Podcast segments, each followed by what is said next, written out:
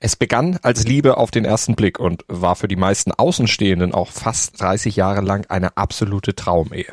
Gustav Scholz, genannt Bubi, einer der besten und erfolgreichsten deutschen Boxer aller Zeiten und seine Frau Helga. Sie waren durch dick und dünn gegangen. Die Helga hat zu ihm gehalten, auch als er so schwer krank war. Das Paar hielt Händchen in der Öffentlichkeit, tauschte medienwirksam treue Schwüre aus, doch hinter dem Gartenzaun in der Villa im exklusiven Berlin-Grunewald gab es immer wieder Streit, vor allem nachts und im Alkoholrausch. So heftig und laut, dass er bis zu den Nachbarn rüberschallte. Man hat laute Stimmen gehört. Es war ganz klar, dass, dass das Ehepaar Scholz miteinander streitet. Und am Morgen des 23. Juli 1984 war Helga Scholz tot.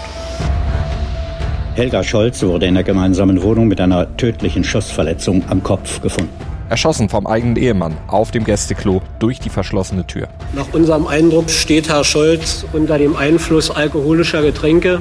Und das war der negative Höhepunkt eines beispiellosen Absturzes einer Sportlegende, eines Mannes, der lange zu den oberen 10.000 in Deutschland gehört hatte. Vermeintlich ein Freund der Stars war. Ich glaube, es gibt zwei Worte in der deutschen Sprache, die am meisten missbraucht werden.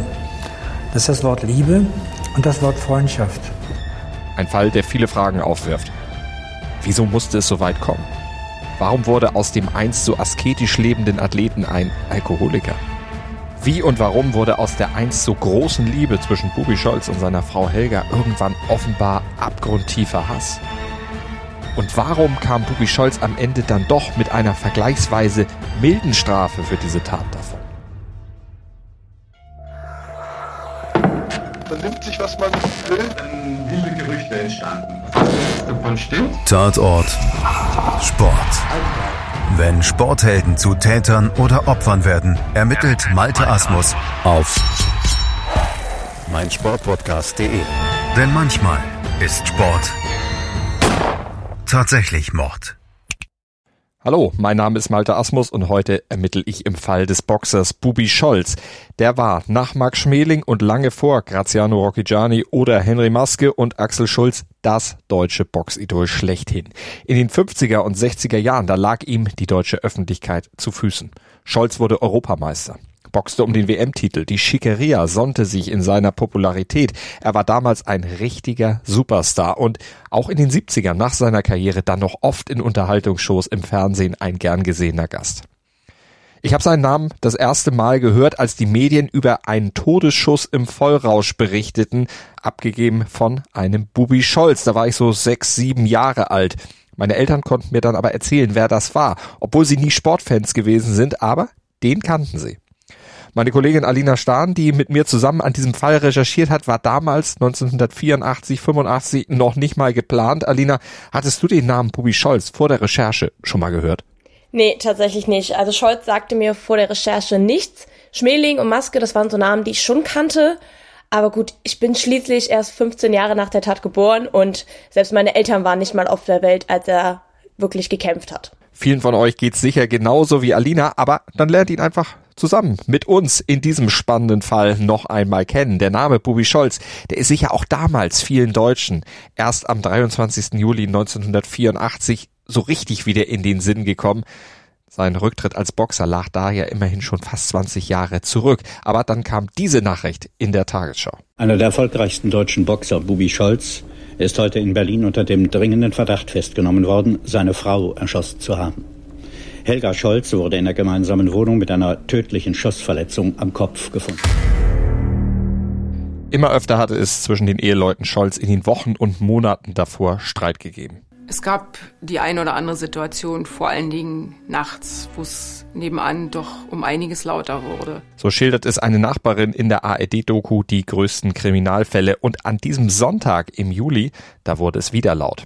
Im Prinzip hatte es den ganzen Tag über schon Streit gegeben im Hause Scholz. Mittags, da hatte der Gärtner den betrunkenen Bubi Scholz auf dem Boden von dessen leeren Swimmingpool gefunden. Scholz erzählte ihm in komplett desolatem Zustand, nur mit einem weißen Bademantel bekleidet und mit einer Schnapsflasche in der Hand, von einem Streit mit seiner Frau. In der Nacht zuvor, da hätten sie bei Harald Junke noch ordentlich gefeiert. Das war dann länger gegangen und wenig überraschend natürlich in einem Besäufnis geendet. Und kaum waren sie wieder zu Hause, da war der Streit dann losgegangen. Mal wieder dürfte sich auch der Gärtner gedacht haben, dass aber dieser Streit in den folgenden Stunden derart eskalieren würde, damit hatte aber wohl auch er nicht gerechnet. Man hat laute Stimmen gehört, Streit. Es war ganz klar, dass dass das Ehepaar Scholz miteinander streitet, mal wieder miteinander streitet. Das war noch einmal die Nachbarin, die da auch nur erahnen konnte, was sich hinter den Mauern der Villa wirklich abspielte. Und das soll laut Rekonstruktion der Polizei dann Folgendes gewesen sein. Der Streit der Eheleute, der schaukelte sich mit steigendem Alkoholpegel immer höher und höher und irgendwann gegen 22 Uhr da hat sich Helga auf das Gästeklo geflüchtet, wie so oft in solchen Streitfällen. Einfach um alleine zu sein, auf Abstand zu gehen, ihre Ruhe zu haben. Und sie hat die Tür verriegelt. Aber die beiden haben sich durch die Tür weiter angeschrien. Und irgendwann ist Scholz dann in den Keller gegangen und hat sein Kleinkalibergewehr geholt, das er mal von einem Fan geschenkt bekommen hatte. Scholz hatte es zusammengebaut, geladen und entsichert und dann in einer Höhe von 1,35 Meter in leicht ansteigendem Winkel auf die Tür gefeuert. Die Kugel durchschlug die Tür und traf die dahinter kauernde und an der Tür horchende Helga in die Schläfe. Die Polizei stellte später fest, Täter und Opfer waren zum Zeitpunkt der Tat nicht nur stark alkoholisiert, die waren völlig betrunken. 2,5 Promille. Es macht den Anschein, dass es möglicherweise, aber ich sage bitte mit allem Vorbehalt, möglicherweise heute auch nicht mehr zu einer Vernehmung kommen wird. Denn nach unserem zwar nicht maßgeblichen Eindruck, aber zumindest dem, nach unserem Eindruck, den sich ein Bürger machen kann, steht Herr Scholz unter dem Einfluss alkoholischer Getränke.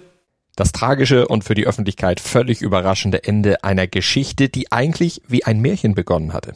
Bubi Scholz im Ring, Helga Druck bewundernd am Ring nach einem seiner ersten Kämpfe. Da hatten sie sich verliebt und waren von da an untrennbar.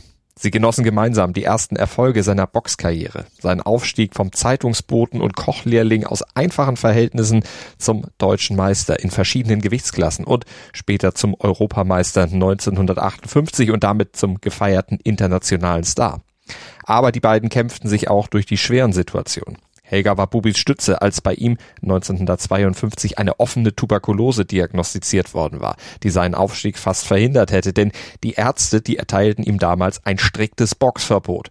Im Prinzip kam das also dem Karriereende gleich, aber Scholz, der kämpfte sich zurück mit eisernem Willen, einem asketischen Leben und mit der Unterstützung seiner späteren Frau. Die Helga hat zu ihm gehalten, auch als er so schwer krank war, als er seine Lunge-OP hat. So erinnert sich sein Jugendfreund Wolfgang Pieper in der ARD-Doku Die großen Kriminalfälle.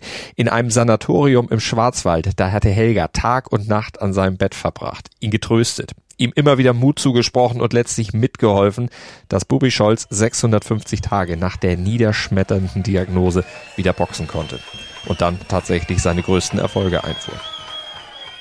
Eine Wunderheilung, die Scholz zu einer Berühmtheit machte, zu einem Idol des Wirtschaftswunders und Helga eine Aufgabe brachte, denn sie kümmerte sich um seine Geschäfte. Als Managerin verschaffte sie ihm Rollen in TV-Produktionen, im Kölner Millowitsch-Theater zum Beispiel auch und er besang Ende der 50er, Anfang der 60er Jahre für die Labels Telefunken und Metronome insgesamt drei Schlagersingles. Sie hat nur Blue Jeans, himmelblaue Blue Bubi und Helga, die bauten gemeinsam die Marke Bubi Scholz auf und der Junge aus dem Arbeiterviertel stieg in die High Society auf. Gemeinsam konnten sie dann die angenehmen Seiten des Lebens genießen. Tolle Autos, schicke Klamotten und sie pflegten Freundschaften zu großen Stars der damaligen Zeit, wie Romy Schneider zum Beispiel, Hardy Krüger, Kurt Jürgens und eben auch Harald Junke. Showmaster Hans Rosenthal, der wurde sogar ihr Trauzeuge. Also das Ehepaar Scholz gehörte, als er berühmt war, zu den sogenannten oberen Zehntausenden dieser Stadt, wo viele andere Berühmte in dieser Stadt sich mit ihnen schmückten. Das erklärt der Staatsanwalt Willi Wiedenberg in der ARD-Doku. In den 60ern und auch weiten Teilen der 70er Jahre gab es eigentlich kein gesellschaftliches Ereignis, wo das Ehepaar Scholz nicht zu eingeladen war. Das stimmt, aber je weiter Alina seine sportliche große Zeit dann auch zurücklag, je mehr also der Ruhm verblasste, desto seltener wurden diese Einladungen. Ja, das kann zum Teil auch damit zu tun gehabt haben, dass das Ehepaar Scholz, speziell Bubi eben, privat angeblich eher schwer zu ertragen gewesen sein soll. Viele hielten ihn für arrogant. Er war als Lebemann ohne Rücksicht auf Verluste verschrien. Hat er ja sogar selbst über sich geschrieben.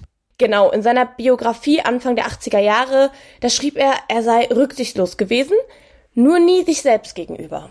Solange aber sein sportlicher Glanz noch strahlte, war das den meisten wahrscheinlich egal. Viele wollten sich ohnehin ja nur in seinem Glanz sonnen. Aber wissen wir leider auch, der Ruhm ist vergänglich. Genau, und so wurden die Schulterklopfer von einst immer weniger. Scholz hatte auch später in einer ZDF-Sendung mit Günter Jauch mit ganz viel Bitterkeit in der Stimme das mal so gesagt. Ich glaube, es gibt zwei Worte in der deutschen Sprache, die am meisten missbraucht werden. Das ist das Wort Liebe und das Wort Freundschaft. Die Freunde waren weg, die liebe Helga immer noch da, aber dazu auch jede Menge bittere Erkenntnisse und eine gähnende Leere. Und das alles brachte schließlich den Stein ins Rollen, der unaufhaltsam dem Abgrund entgegenkullerte und am Ende eben auch die Liebe zu Helga mit sich riss. Der Abstieg lag darin begründet, dass beide nicht damit fertig wurden, dass äh, die Prominentenrolle zu Ende ging. So erklärt es Richter Hans-Joachim Heinze in der ARD-Doku die größten Kriminalfälle. Die sportliche Karriere von Bobby Scholz war längst vorbei und die zweite Karriere als Geschäftsmann kam auch ins Stocken. Die Werbeagentur, an der er beteiligt war, die zwei Parfümerien, die dem Ehepaar gehörten, florierten nicht mehr. Und Bobis Karriere als Gelegenheitsschlagersänger und Schauspieler war auch vorbei. Keiner wollte mehr den Ex-Boxer hören oder in Filmen sehen. Das kinderlose Paar, erst wollten sie nicht wegen der Karriere, später klappte es nicht, saß auf einmal quasi im goldenen Käfig, allein in der großen Villa im Berliner Grunewald. Rechtsanwalt Manfred Studier, der erinnert sich in der ARD-Doku an seine Gedanken bei der Tatortbegehung im Haus. Der Tatort liegt ja in einer wunderbaren Gegend, repräsentiert für sich schon dadurch seinen Aufstieg. Aber wenn Sie es betreten, haben Sie denn an, die Anmutung einer ziemlichen Traurigkeit. Die Wände, die Regale übersät mit Andenken an bessere Zeiten und darin saßen die Scholzes dann ohne richtige Aufgabe, alleine. Sie trauerten wehmütig den alten Zeiten hinterher und immer häufiger verschanzte sich Bubi dann im Keller der Villa. Dort hatte er sich eine Art privates Kino eingerichtet und dort liefen die Aufzeichnungen seiner alten Kämpfe in Dauerschleife. Zunächst aus sentimentalen Gründen. Immer wieder schaute er sich zum Beispiel seinen großen Triumph von 1958 an, als er den Franzosen Charles Humet im Duell um die Europameisterschaft geschlagen hatte und damit international schlagartig berühmt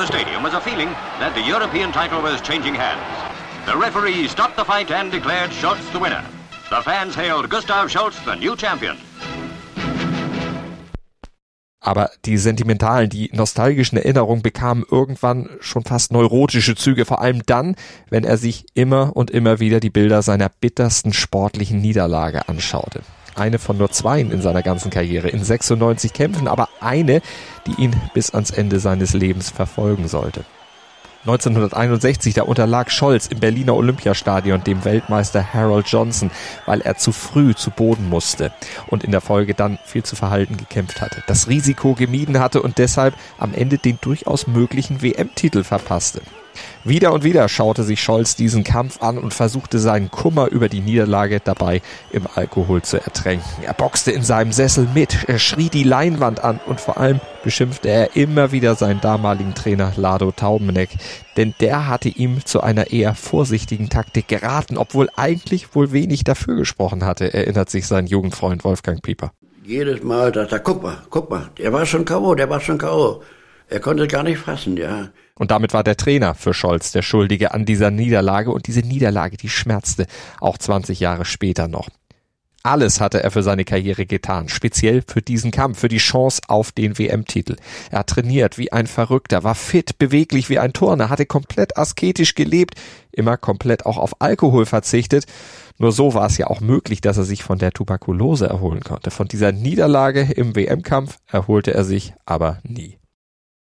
Allerdings wirkte sich die Niederlage zunächst nicht auf seine Karriere negativ aus. Die Geschäfte liefen weiter gut, sein Promi-Status blieb auch nach der Karriere zunächst unangetastet. Erst Ende der 1970er, Anfang der 80er änderte sich das dann. Die fetten Jahre waren vorbei, sein Ruhm verblasste und die Werbeagentur, die verlor immer mehr große Aufträge. Auch die Parfümerien liefen nicht mehr und damit kehrten die Erinnerungen an die große Niederlage, die verpasste Chance auf den WM-Titel zurück, die sich dann auf seine Stimmung schlug. Da sie aber nicht mehr viel anderes hatten als ihre Erinnerung an bessere Zeiten, gingen sich Helga und Bubi immer mehr und mehr auf die Nerven und so schlitterte das Traumpaar von einst immer tiefer dem Abgrund entgegen und von einer Ehekrise in die nächste. Immer wieder flogen die Fetzen, erinnert sich auch die ehemalige Putzfrau in der ARD. Es war ja immer irgendwie Spannung da. wo sie sich jeden Moment an die Köpfe kriegen würden. Ne? Irgendwann konnten sie sich gegenseitig nicht mehr ertragen, nicht mal mehr unter Alkoholeinfluss, denn auch der ehemals so asketische und disziplinierte Sportler Bubi Scholz, der trank. Fit musste er sich ja nicht mehr halten, die Sportkarriere war ja seit 1965 vorbei. Er nahm also 20 Kilo zu und spülte seine Depressionen, für die er ja auch Tabletten verschrieben bekam, immer häufiger zusätzlich noch mit Alkohol runter. Und auch Helga verfiel der Flasche immer mehr.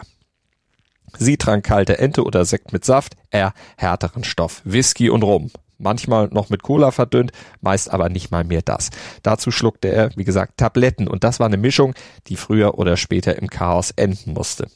Nach außen hielt aber vor allem Helga die Fassade des Traumpaares weiter aufrecht. Eine Scheidung kam für sie nicht in Frage, trotz aller Differenzen, erinnert sich die Putzfrau weiter. Naja, aber das wollte sie dann auch nicht. Das hat sie übrigens auch gesagt.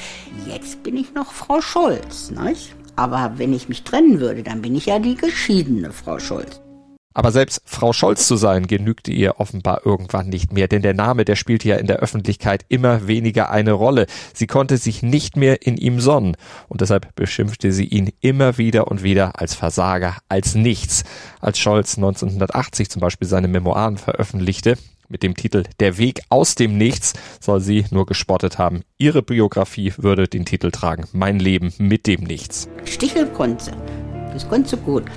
Das sagt Katrin Stiemert, die Putzfrau der Scholz, die das natürlich aus erster Hand regelmäßig mitbekommen hatte. Und sie ließ sich nicht blenden von dem Bild, das das Ehepaar Scholz nach außen transportierte. Und je mehr sie dann natürlich auch ein bisschen ihr, ihren, ihren Shampoos getrunken hat, umso mehr ging auch die Stichelei. Nicht? Und sie hat dann auch schlecht ein Ende gefunden. Tja, also wenn man es böse formuliert, fanden diese täglichen Demütigungen und Kränkungen dann erst ein Ende mit diesem Schuss gegen 22 Uhr am 22. Juli 1984 als er mit 2,5 Promille Alkohol im Blut sein Gewehr aus dem Keller holte, es auf die verschlossene Toilettentür richtete und abdrückte.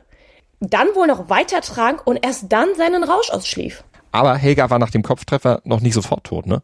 Nein, laut Obduktionsbericht ist sie erst zurückgeschleudert worden und soll dann noch etwa eine halbe bis zu einer Stunde gelebt haben. Hätte sie denn gerettet werden können? Also wenn schnelle Hilfe gekommen wäre, wenn Scholz klar genug gewesen wäre, um einen Krankenwagen zu holen? Das kann man jetzt nicht ganz mit Sicherheit sagen, aber es wurde auf jeden Fall auch festgestellt, dass sie eine erhebliche Menge Alkohol im Blut hatte. Wie ging es dann weiter? Am Morgen schauten die Mieterinnen, die oben im Haus wohnten, vorbei, weil sie nachts den Lärm gehört hatten. Die fanden dann einen völlig verstörten Scholz, der erklärte unter Tränen, dass seine Frau seit Stunden in der Toilette steckte. Die Mieterinnen versuchten dann die Tür aufzubrechen, was sie auch schafften. Dann fanden sie Helga, eingeklemmt neben der Toilette, mittlerweile verblutet. Nun holten sie die Polizei. Und was war mit Bubi Scholz? Der war natürlich völlig fertig, aber auch verkatert. Aber eben auch völlig entsetzt darüber, was eigentlich passiert war. Er stammelte immer wieder, er wollte Helga doch nur da rausholen und beteuerte, wie sehr er Helga geliebt habe. Die Polizei nahm Scholz dann mit. Ein halbes Jahr später wurde er dann vor Gericht gestellt. In Berlin hat heute der Prozess gegen den ehemaligen Berufsboxer Bubi Scholz begonnen. Die Anklage wirft dem 54-jährigen Totschlag vor. Mit dem Urteil wird Ende Januar gerechnet. Das meldete die Tagesschau am 14. Januar 1985. Am 1. Februar wird Scholz dann verurteilt wegen fahrlässiger Tötung zu drei Jahren Haft. Und das ist eine Strafe, die vielen in der deutschen Öffentlichkeit nicht weit genug ging. Der Prozess hatte die Nation aufgewühlt. Der eigentlich schon vergessene Promi Scholz war auf einmal wieder in aller Munde. Der Gerichtssaal entsprechend voll mit Schaulustigen. Und die zerrissen sich dann nach dem Urteil das Maul. Also die Worte Promi-Bonus und Berliner Filz, die machten damals die Runde. Nur drei Jahre Strafe für diese Tat, das erschien vielen viel zu milde. Und natürlich griffen Bild und Konsorten das Thema dann auch auf. Es gab Zeitungen, die kommentierten, Scholz sei mit Samthandschuhen angefasst worden. Doch diesen Vorwurf weist der Richter in der ARD weit von sich.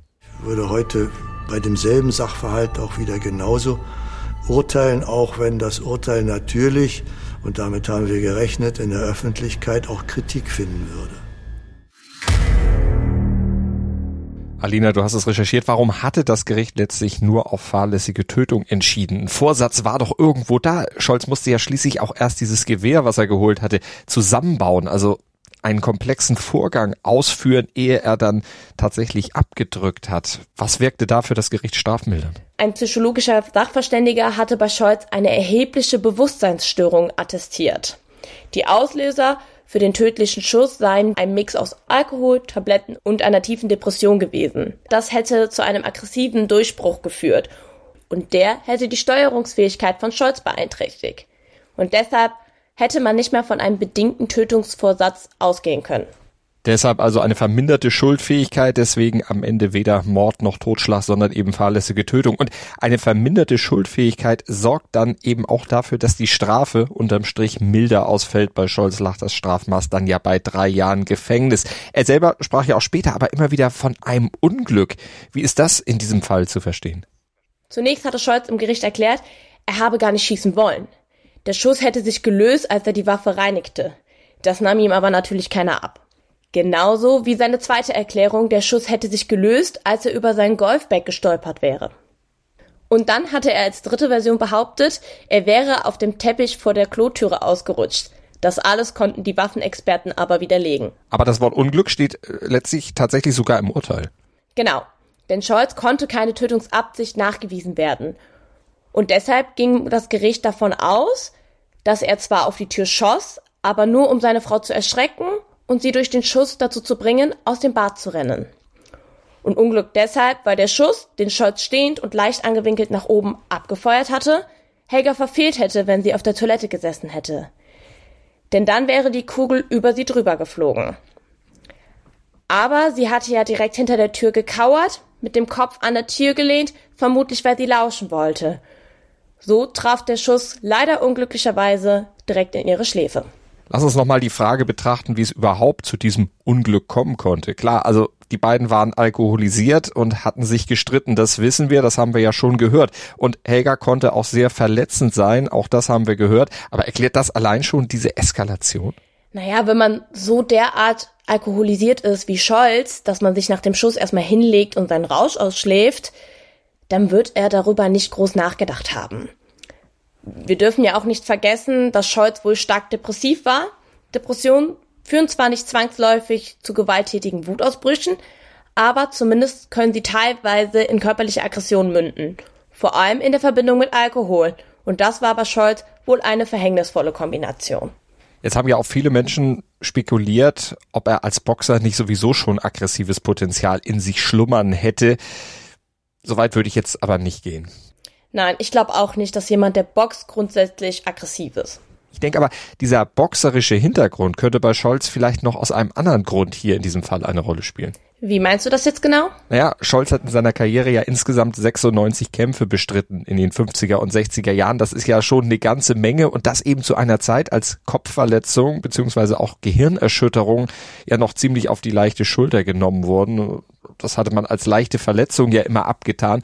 Und das medizinische Wissen war eben damals einfach noch nicht so weit wie heute. Deshalb spielte auch Scholz selber 1988 noch kurz nach seiner Haftentlassung bei Günter Jauch das Risiko von Spätfolgen einer Boxkarriere auch runter. Haben Sie immer noch Angst, dass Sie vielleicht doch einen zu viel abbekommen haben und das dann irgendwann mal umkippt?